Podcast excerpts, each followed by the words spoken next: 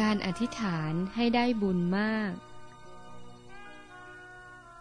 การอธิษฐานที่ได้ผลบุญมาก หลวงพ่อวัดปากน้ำเคยสอนยายว่า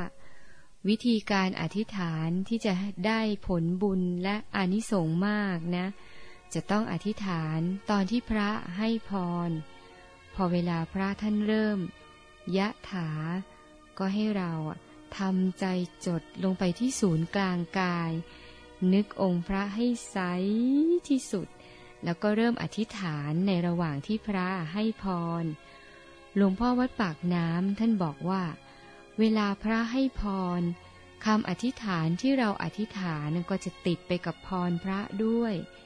คำให้พรของพระจะดังไปถึงพระนิพพาน จะนำคำอธิษฐานที่เราอธิษฐานไว้ดีแล้ว ไปสู่พระนิพพานด้วย ให้พยายาม